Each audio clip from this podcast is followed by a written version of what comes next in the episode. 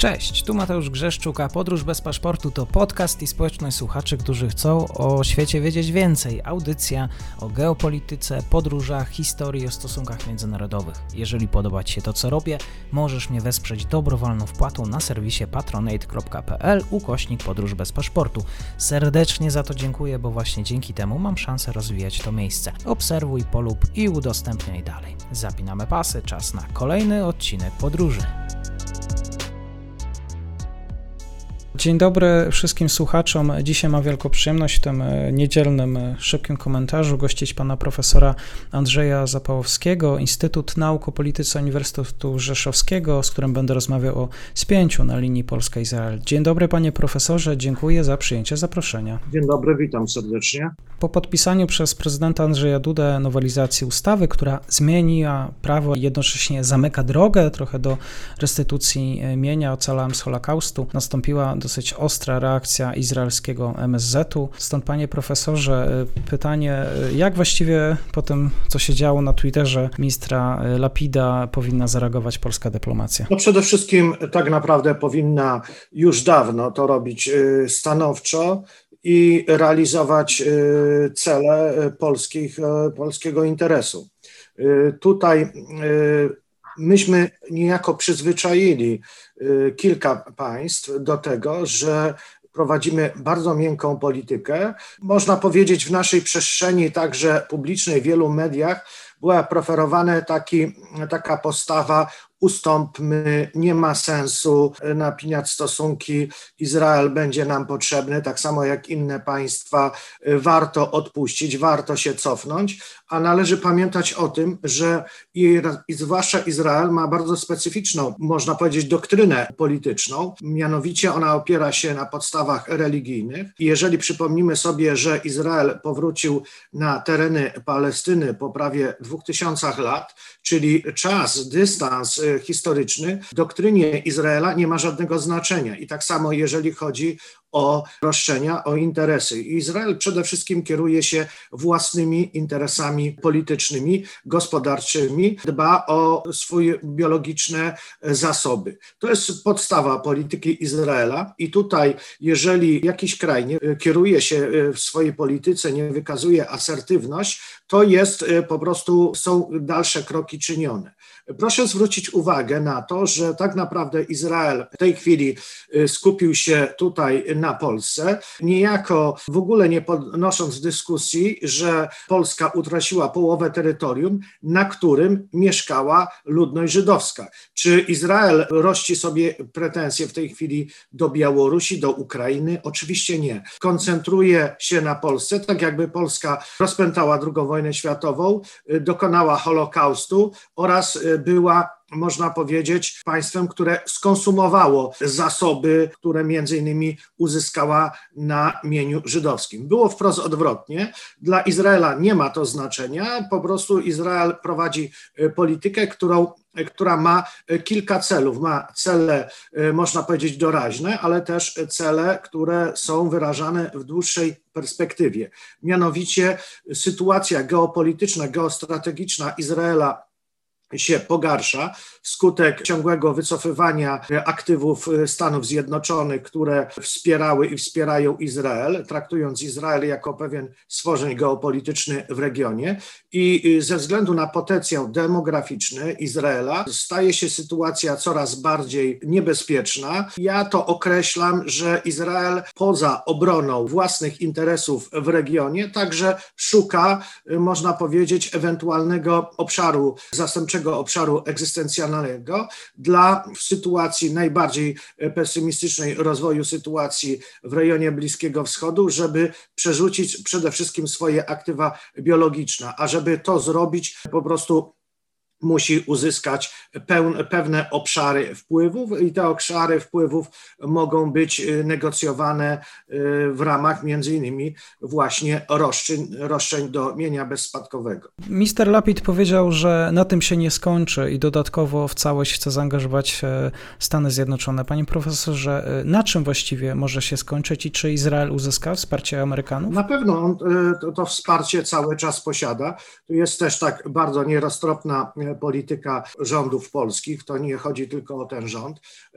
Mianowicie tutaj skupiliśmy się na bezwzględnym sojuszu ze Stanami Zjednoczonymi, gdzie należy pamiętać o tym, że sojusznik strategiczny nigdy nie uderza w bezpieczeństwo ekonomiczne państwa, z którym głęboko współpracuje. Stany Zjednoczone tutaj wspierają właśnie Izrael, można powiedzieć, w istotnym uderzeniu właśnie w gospodarkę, w ekonomię Polski, ponieważ Polski po prostu nie stać jest na to, nie, nie mówiąc o tym, że te roszczenia są bezpodstawne, bezpodstawne na prawie międzynarodowym, ale jeżeli obserwujemy to, co się dzieje w tej chwili na świecie, to widzimy, że e, prawo międzynarodowe i jakby te zasady, na których straży miała stać Rada Bezpieczeństwa Organizacji Narodów Zjednoczonych, podobnie jak Liga Narodów przed II wojną światową, przestaje funkcjonować, przestaje działać.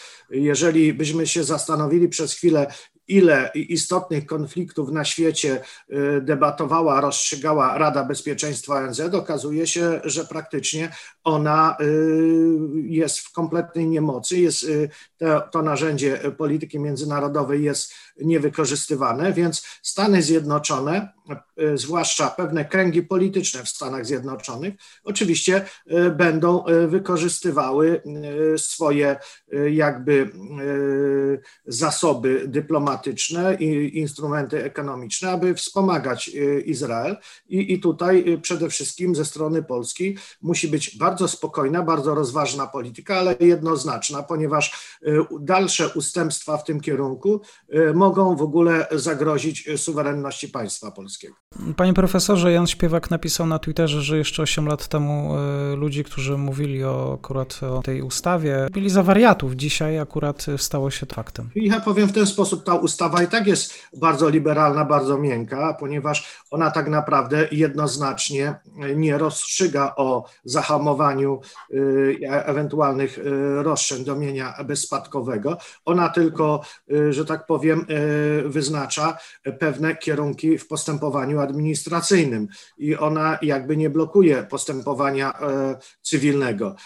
Więc to jest tylko, można powiedzieć, takie wzmocnienie od strony legislacyjnej, prawnej ochrony polskich zasobów ekonomicznych przez, przed nieuzasadnionymi, czasami wręcz pirackimi po prostu roszczeniami. Ja tylko przypomnę, że przez ostatnie dwie dekady mieliśmy bardzo wiele przypadków. Kraków był taki, takim przykładem i wiele innych miast, gdzie właśnie na podstawie fabrykowanych bardzo często dokumentów, y, czy też y, y, były sytuacje, że ludzie przepisywali czy dawali upoważnienia, którzy, którzy tak naprawdę powinni mieć już po sto kilkadziesiąt lat na tej podstawie y, polskie sądy y, uwłaszczały y, niektóre osoby. To, z tym procederem mieliśmy do czynienia w wielu miastach, także w Warszawie. Tutaj w pewnym momencie w to wkroczyła Agencja Bezpieczeństwa Wewnętrznego. Zatrzymano wiele tych dzikich, można powiedzieć, uwłaszczeń, ale tutaj jakby te kwestie były realizowane na wielu polach, wielu kierunkach musimy pamiętać o tym, że tak naprawdę od lat, y, w latach 60. Y, jeszcze rząd y, PRL-u uregulował ze Stanami Zjednoczonymi te kwestie. Rzeczpospolita Polska jest sukcesorem prawnym Polskiej Rzeczpospolitej Ludowej, więc te kwestie zostały rozstrzygnięte. Tylko Trzeba pamiętać jeszcze raz, że dopóki Polska nie prowadzi odpowiednio asertywnej polityki w stosunku do podmiotów, które zgłaszają e, do niej roszczenia, to będziemy mieli ciągle do czynienia z takimi naciskami i myślę, że tutaj lekkie, lekkie na razie, nieistotne, bo tego jeszcze nie widzę, otrzeźwienie do wielu polityków dociera. Mhm. Czyli tak reasumując, zachęca pan profesor do tego, żebyśmy jednak skonfrontowali się do tej pełnej konfrontacji z rządem Izraela. Tutaj nie chodzi o pełną konfrontację, po prostu prostu powinniśmy ignorować bezpodstawne, bezprawne roszczenia, ponieważ jeżeli będziemy poważnie do tego podchodzić, my musimy poważnie podchodzić do naszych interesów bezpieczeństwa, interesów ekonomicznych. Rzeczpospolita Polska przede wszystkim musi dbać o jakość życia, o zasoby ekonomiczne, Y, dla własnej ludności, dla własnego państwa. Y, I, i, i to jest przede wszystkim priorytetem. Izrael tak y, traktuje, podobnie podchodzi. I my musimy sobie uświadomić, że dzisiaj, w dzisiejszej rzeczywistości międzynarodowej nie ma po prostu jakichś takich cech, które by wyznaczały, można powiedzieć, takie trendy, dobrze, troszeczkę ustąpimy, dogadamy się. Nie, to, to, to są rozstrzygnięcia, to jest y, po prostu wkraczamy w polityce międzynarodowej ponownie jak w XIX wieku y, w gospodarce, można powiedzieć gdzie, w okres, gdzie tak naprawdę ten, który miał siłę ekonomiczną, siłę finansową, siłę polityczną, y, siłę militarną, narzuca innym pewne rozwiązania i przecież z tym mamy do czynienia w wielu regionach świata. Y, tak naprawdę mówi się o tym, że promują niektóre państwa zasady demokratyczne, a, a utrzymują jednocześnie stosunki z państwami i to bardzo głębokie polityczne, ekonomiczne, które są skrajnie e, niedemokratyczne, na przykład Stany Zjednoczone, Arabia Saudyjska.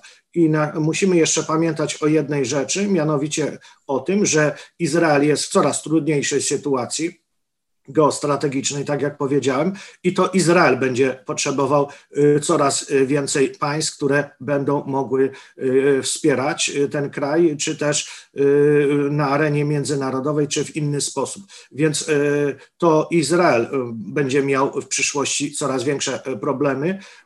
Ośmiomilionowy kraj otoczony prawie 200-milionowymi potencjałem demograficznym, którym jedynym marzeniem jest zniszczyć ten kraj. W związku z tym, jeżeli y, w takiej sytuacji ktoś się znajduje i atakuje kraje, które do tej pory były, y, że tak powiem, bardzo pozytywnie, przyjaźnie nastawione, to jest, można powiedzieć, y, no, takie bardzo nierozsądne, delikatnie mówiąc. Spięcia na linii Izrael-Polska komentował profesor Andrzej Zapołowski z Instytutu Nauk o Polityce Uniwersytetu Rzeszowskiego. Panie profesorze, dziękuję za to spotkanie i mam nadzieję do usłyszenia. Pozdrawiam serdecznie.